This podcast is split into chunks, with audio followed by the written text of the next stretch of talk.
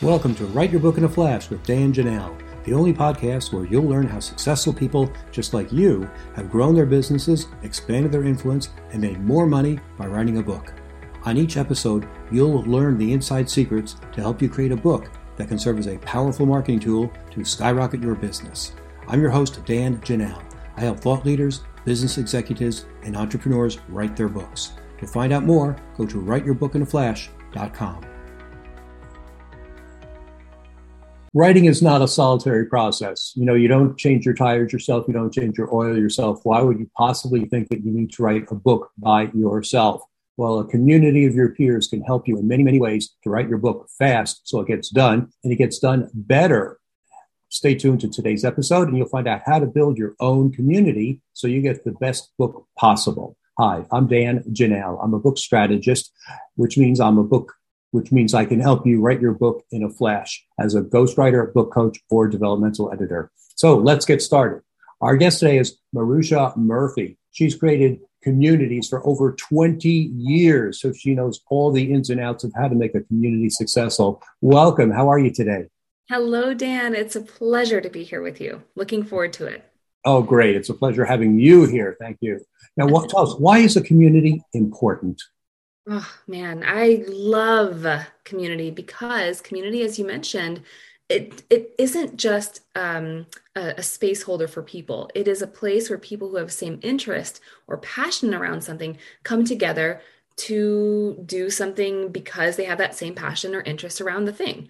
So, in terms of you know authors, right? As the as you're designing a, a community for whatever it is that you're writing about whether it is on you know business development personal development um, you know marketing strategies or whatever it looks like what i find is that um, your community can't wait to help you create your next book. Like they're excited to be in your book, whether it's by giving an idea, giving you feedback, giving you an opportunity to um, to share them as a case study, right? Highlight them in your book. There's so much opportunity once you have a community in place to really help then spark more opportunities with books. Um, so I, I love community for that reason. And also just to, to be around colleagues and incredible humans that get you and you get them in a way that oftentimes when you're just speaking in an audience format, uh, you, you don't have that same energy around it, right? You don't have that deeper connection as you would in groups. Right. What is the ROI on a community? Ah, great question. So, you know, ROI in community is is a I call it the multipli- the multiplicity factor. There's so many pieces to community design. Oftentimes people are like, people hanging out in the same room how what is that how do we measure roi on that? Isn't it long term the answer is yes it is a very long term uh, return on investments return on your investment on your time as well as your the resources financial resources to put into the group. And the multiplicity effect of community is this when you're de- you're you're deepening connection and relationship with others in a community not only will you have those individuals in the community there's probably going to be like 5 to 10% of the community itself that's ready to raise their hand and have more of what you want to give them. But then on top of that you have the know like and trust factor that's a part of that multiplicitous effect.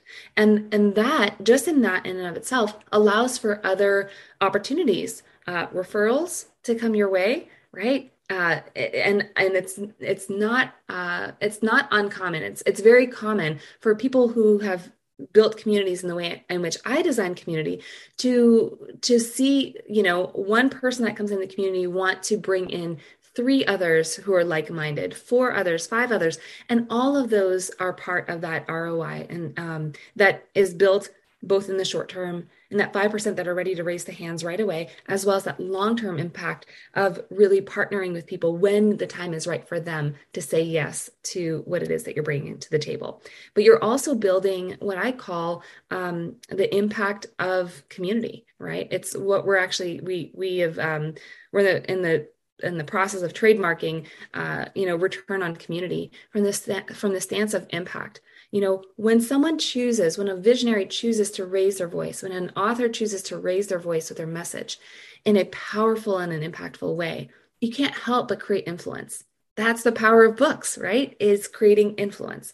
And so when we make that that decision to do that that is number one that's the impact on our own lives to say yes to that to our message but then looking at then the impact of those in your community that you're now shifting perspectives around um, you're helping them see something from a different way which as you and i know can then impact even more people in their lives if it's in the transformation space if it's in just i mean gosh even tweaking someone's roi by 5% can make a massive impact on the back end uh, um, of their business, right? And who does that impact? Probably more jobs, more um, potentially contentment with family. You know, meeting, meeting, and getting closer to life's goals and dreams. Like there's so much impact that's created. So when I look at community, I see it as that, as this like multiple parts of how our our work and our choice to be in community uh, has an inve- has an, a return on that investment of time and finances. That's a great perspective. What does it take to build a community so you can create those six figure income streams? Uh, great question. So there's two very clear types of communities, and I think this is important to pay attention to because oftentimes when we're building community, we just think, oh, I need a group of people. Let me just put a whole bunch of people in a Facebook group. Let me hit create group, and ta-da! I have a community, right? Hmm, no. no. You, now have another thing to manage oftentimes, right? And it feels heavy and you're like, why? There's no engagement. How are we gonna, what are we gonna do here? So first thing I want to recognize is is that there are two types of communities. And if we get really clear on what kind of community you're creating, that's your first win. So when I look at community, I'm paying attention to are we building a front end community a community that's that's um, developing people who are interested in a topic that then when you look at your offers on the back end um, of being in that community uh, it, you know you can sell them your programs your products your services etc so an example would be let's say i'm a dog trainer you're a dog trainer right? We're, we're dog trainers and we have this dog training business. We've written the book about dog training. We're we're the experts in that space if we were to create a more of like a lead generation community on the front end it might be you know how to take care of your new puppy or new puppy lovers or new puppy owners. And it would be a group for people who are around this topic of new puppies right um, on how to care for a new puppy. That would be such a perfect lead generation community that we now has a lot more intentionality and we can design out what happens in that community much more intentionally, strategically, so that we drive people over to your book. We drive people to those products and services that you offer. Um, and it is a much more seamless process. The other type of community is what we call our client retention communities, right? So these the community designs in there are really to d- deepen the work with paid clients, paid students, you know, uh, customers, etc. And those are the people that we are the, the intentionality in those types of communities is to deepen the work uh, potentially have them coming back for more having coming you know let's say you have a core program but you know that there's something else on the other side of that. Maybe you have a um, a larger program they can take uh, a part of. And so how do we invite them into that opportunity? What is the process in which to do that now now that you know that right wouldn't it it's it makes so much sense to have them as separate types of communities. Oftentimes people when we hit that great group we want to just dump everybody into one and have zero intentionality. And i think once we get that in particularly clear then we can really be strategic about the processes that go into place to make those communities thrive. I love that. That's a fantastic piece of information. Uh, and i love the strategy but you know, what is the number one reason why you've seen communities fail? Mm, I think number one reason is honestly exactly what I just said. People come in with the voice and they come in with a vision for a community, but they don't have the vision for the community. And so, therefore, I call it the pyramid on two sticks.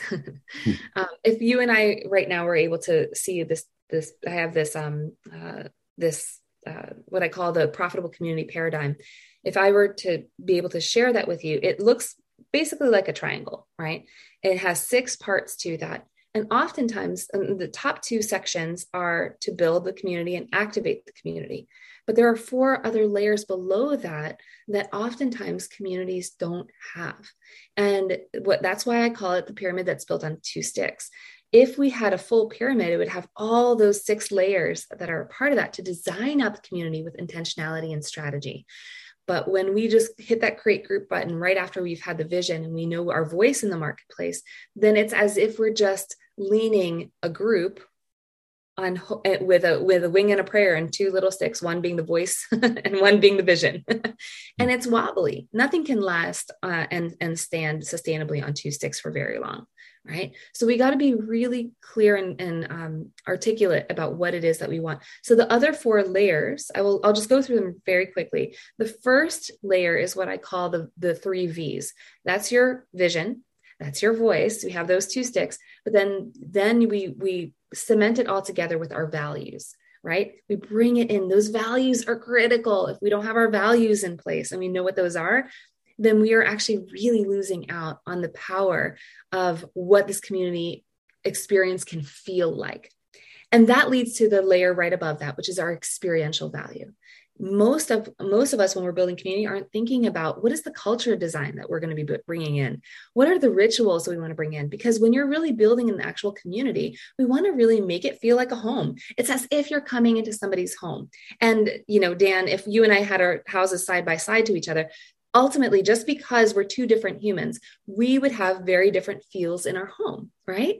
And some people will love the way in which you do home, and some people will love the way in which I do home, and some people love the way we both do home in our own different ways. And that is the power of the experiential value piece when we really are spending time, intention, and really giving ourselves the permission to create a space that feels welcoming and uplifting and open to the right people that we want to have in that community with us. That that is that's a missing piece in most community designs. From there we're going to be looking at our profit path and i gave you you know a brief idea of like lead generation communities and um, our our client retention types of communities. I do a lot more in-depth training on that in particular and really boil it down to about five different profit paths three of them being lead generation models and two of them being more client retention models or customer retention models.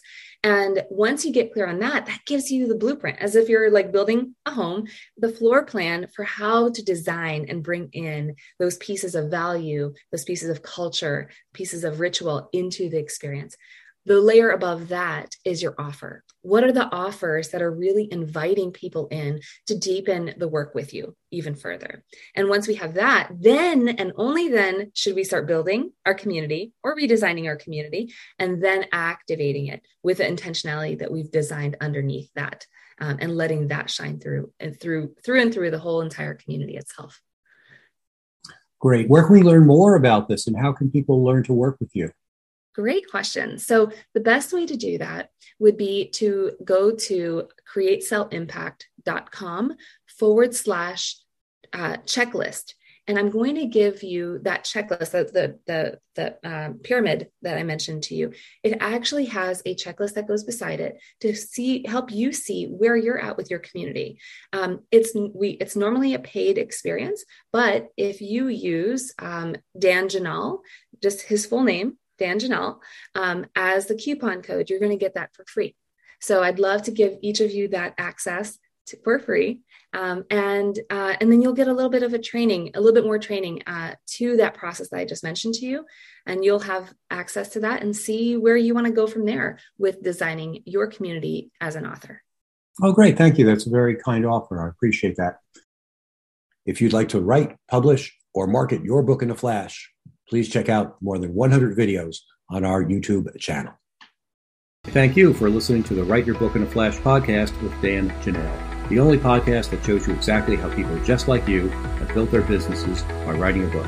If you'd like to write your book but don't know where to start, you can find great information at writeyourbookinaflash.com. If you're ready to take your next step to write the book that can transform your business, I invite you to schedule a free, no obligation consulting call with me by going to writeyourbookinaflash.com We'll be back next week with another insightful interview to help you become a top business leader.